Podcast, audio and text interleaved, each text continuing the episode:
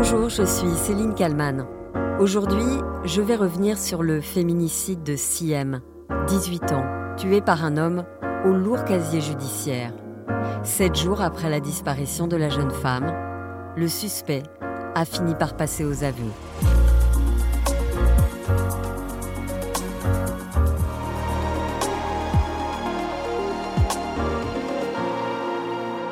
Siem Belouamia avait 18 ans. Elle aurait pu être votre fille, votre sœur, votre amie, votre amoureuse. Siem avait la vie devant elle. Mais un homme en a décidé autrement. Revenons au mercredi 25 janvier 2023. Ce jour-là, Siem quitte peu avant minuit le domicile de sa grand-mère, à la Grande Combe dans le Gard. La grand-mère se rend compte que sa petite fille est sortie en laissant la porte ouverte. Siem disparaît sans donner de nouvelles. Ça ne lui ressemble pas du tout. Il s'est forcément passé quelque chose. Ses proches alertent les autorités dès le lendemain, le 26 janvier. Dans un premier temps, une enquête est ouverte pour disparition inquiétante. Sur les réseaux sociaux, les gendarmes du Gard lancent un appel à témoins pour tenter de localiser la jeune femme. Siem mesure 1m69 et de corpulence normale, a des cheveux bruns et raides, longs jusqu'au milieu du dos, et elle a des yeux marrons. Le jour de sa disparition, Siem portait un pull marron en laine, un pantalon de couleur noire et des baskets claires. Les jours passent, mais toujours aucune nouvelle de Siem. Le dimanche 29 janvier, en fin d'après-midi, des éléments nouveaux orientent les enquêteurs bien au-delà de la disparition inquiétante initialement énoncée. Sur France 2, la maman de Siem implore un potentiel ravisseur. Que ma fille rentre à la maison, vivante, c'est tout, et je pardonne tout, je suis prête à pardonner, lâche-t-elle en larmes. Ce jour-là, le journal Midi Libre révèle qu'un homme figurant dans l'entourage de la victime a été entendu par les enquêteurs. Et toujours selon le journal, il serait bien connu des services de police et de justice. L'enquête est alors requalifiée pour tentative d'enlèvement. Des moyens supplémentaires sont déployés, mais Siem reste introuvable. Le 31 janvier, deux personnes sont placées en garde à vue. Un homme et son ex-compagne. L'homme a un lourd casier judiciaire, déjà 13 condamnations, dont l'une à 12 ans de prison pour vol et braquage. Il a une réputation de caïd, comme le racontent ses deux proches de Siem, venus participer à un rassemblement pour réclamer justice. Cet homme, c'est un criminel, il est connu pour, euh, pour ses crimes, pour séquestration, et ça recommence. C'est un monsieur qui, j'ai envie de vous dire, qui est, condamné depuis qu'il porte des couches, donc c'est pour ça que c'est quelqu'un qui est euh, très mal vu. Le 1er février, une amie de Siem prend la parole sur BFM TV. Moi, c'est ma meilleure amie, c'est comme ma sœur, du coup, c'est très très compliqué. Moi, j'ai l'impression d'être morte, en fait, d'être euh, complètement anéantie de l'intérieur. C'est la moitié de moi-même moi -même qui est partie euh, mercredi soir et je, on dort plus, on mange plus. C'est très très dur d'avancer tous les jours et la vie elle s'est arrêtée en fait et elle reprendra quand on l'aura retrouvée. Les amis de Siem sont dévastés, mais veulent croire que la jeune fille va être retrouvée vivante. Siem a trois frères, deux grands, un petit. Elle est la seule fille de la fratrie, toujours prête à faire des blagues, selon ses amis. Le 1er février, alors que la jeune femme est toujours introuvable, les enquêteurs s'orientent très clairement vers la piste de l'enlèvement. Siem pourrait avoir été enlevée dans le but d'obtenir une rançon et de rembourser une dette liée au trafic de stupéfiants.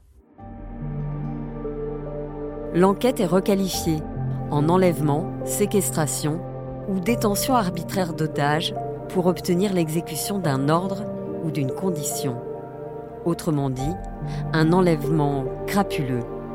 L'avocat de la famille de Siem, maître Mourad Batik, sur BFM TV.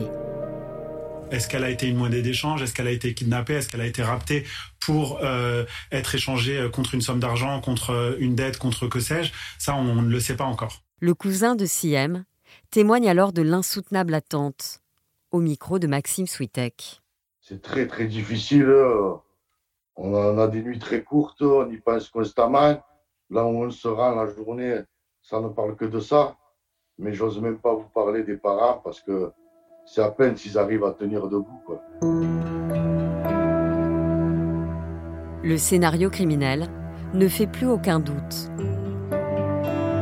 Dans un communiqué envoyé aux médias, la procureure Cécile Jansac insiste sur le calendrier, qui semble un élément essentiel dans cette affaire.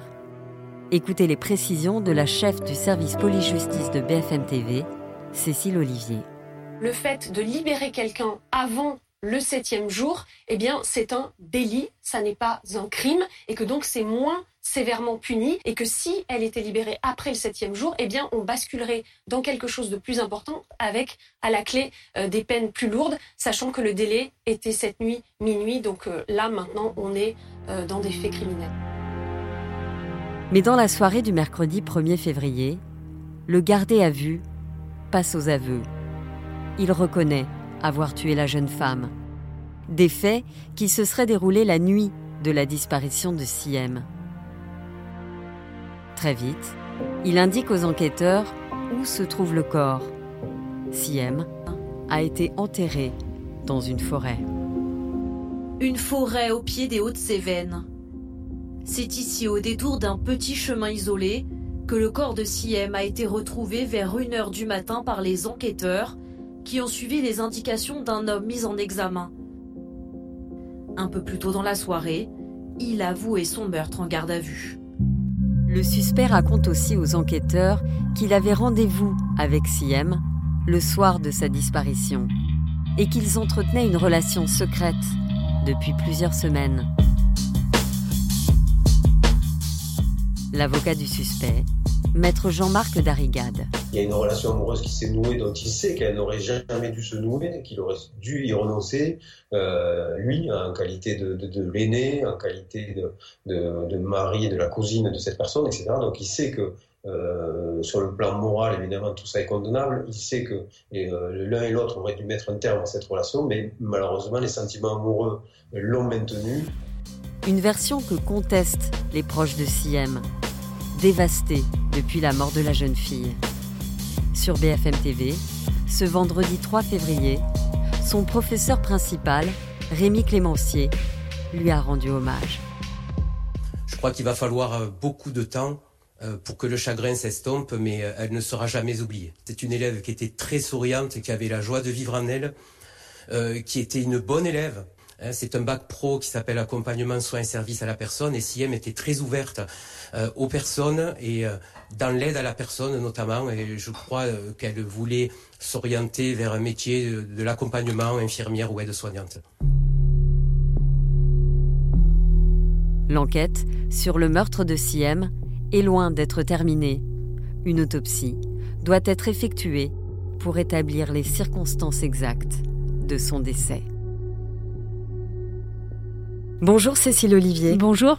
Vous êtes euh, la chef du service police-justice de BFM TV. Je le disais euh, dans mon récit, l'avocat de la famille de Siem euh, insiste bien depuis les aveux du suspect sur le fait que personne ne croit en cette relation amoureuse. En tout cas, personne n'en avait connaissance.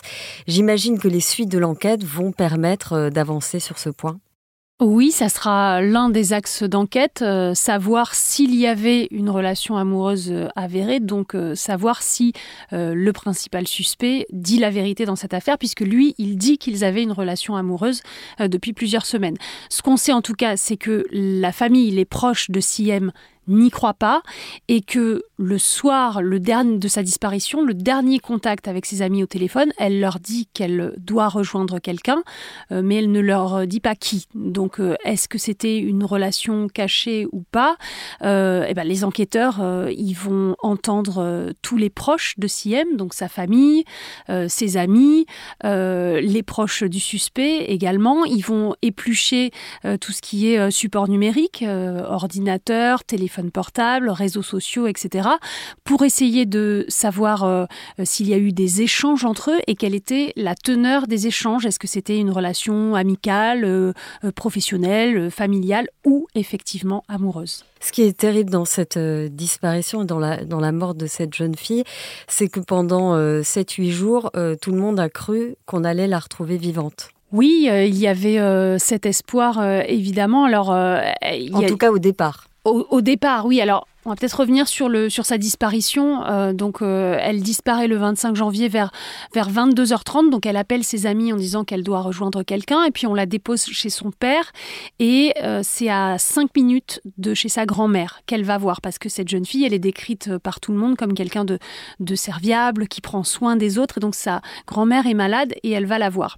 Et cette grand-mère, qui est une vieille dame, hein, qui a plus de 90 ans, elle raconte qu'elle entend un bruit qu'elle va voir ce qui se passe et que la porte est ouverte et que Siam a disparu sans emporter ses affaires. Donc vraiment, elle se volatilise dans la nuit. Donc évidemment, dès le départ, ses proches sont rongés par l'inquiétude et c'est son père qui va tout de suite, dès le lendemain, euh, signaler euh, sa disparition à la gendarmerie. Et évidemment, une jeune fille de 18 ans qui se volatilise comme ça en pleine nuit, euh, bah, ça crée beaucoup d'inquiétudes. Donc on va engager d'énormes moyens. Voilà, dès le départ, il y a des moyens qui sont, euh, qui sont mis en place. Voilà, la gendarmerie, avec toute sa, force de frappe, hein, va déployer euh, des hélicoptères, des brigades cynophiles avec des chiens pisteurs. Et puis parallèlement, il y a une enquête judiciaire tout de suite qui se met en place où on va bah, ratisser tout ce qui est réseaux sociaux, là encore la téléphonie, pour voir si elle a pu être euh, en contact euh, avec des gens ou, ou faire euh, une mauvaise rencontre. Énormément de gens sont interrogés dans cette affaire, dont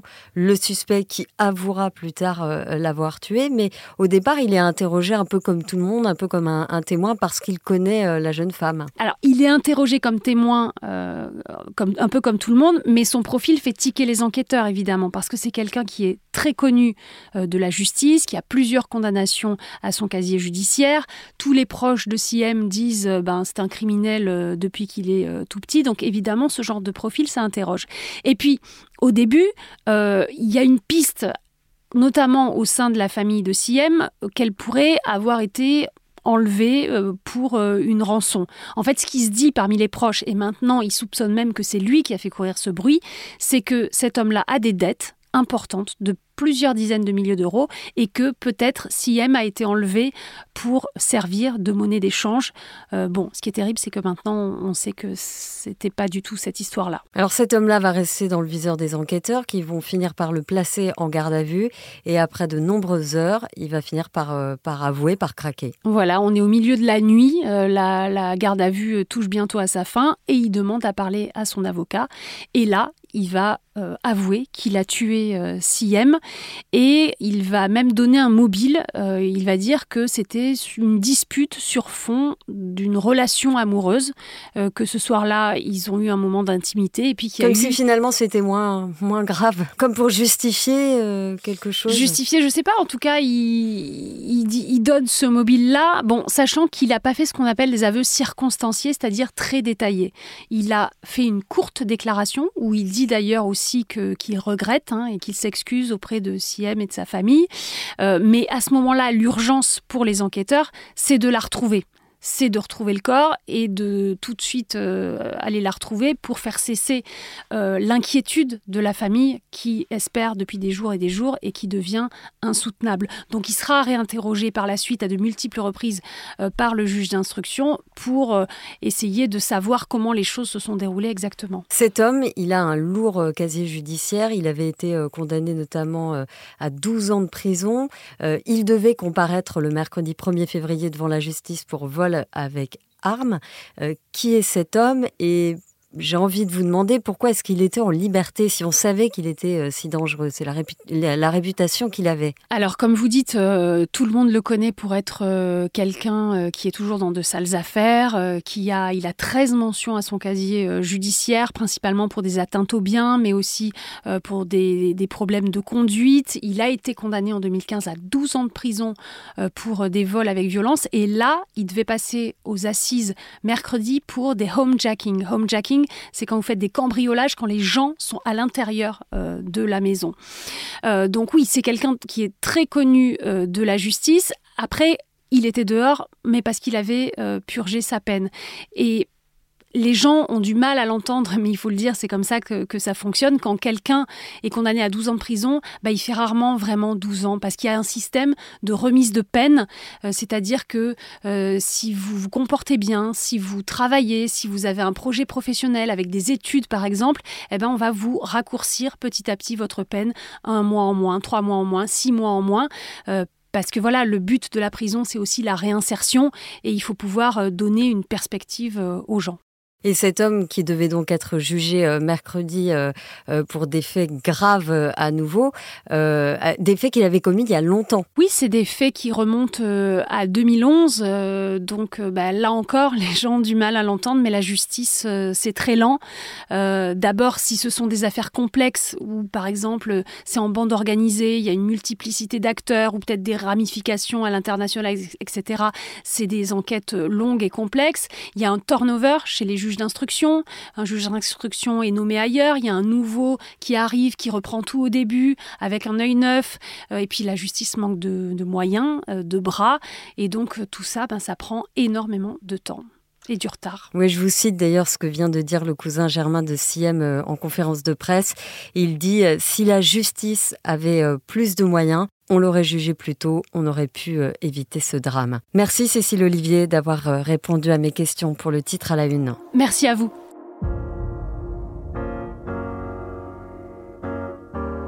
Merci à Fabien Randrianarissoa pour le montage de cet épisode et merci à vous euh, de l'avoir écouté. Je vous donne rendez-vous très bientôt pour un nouveau titre à la une.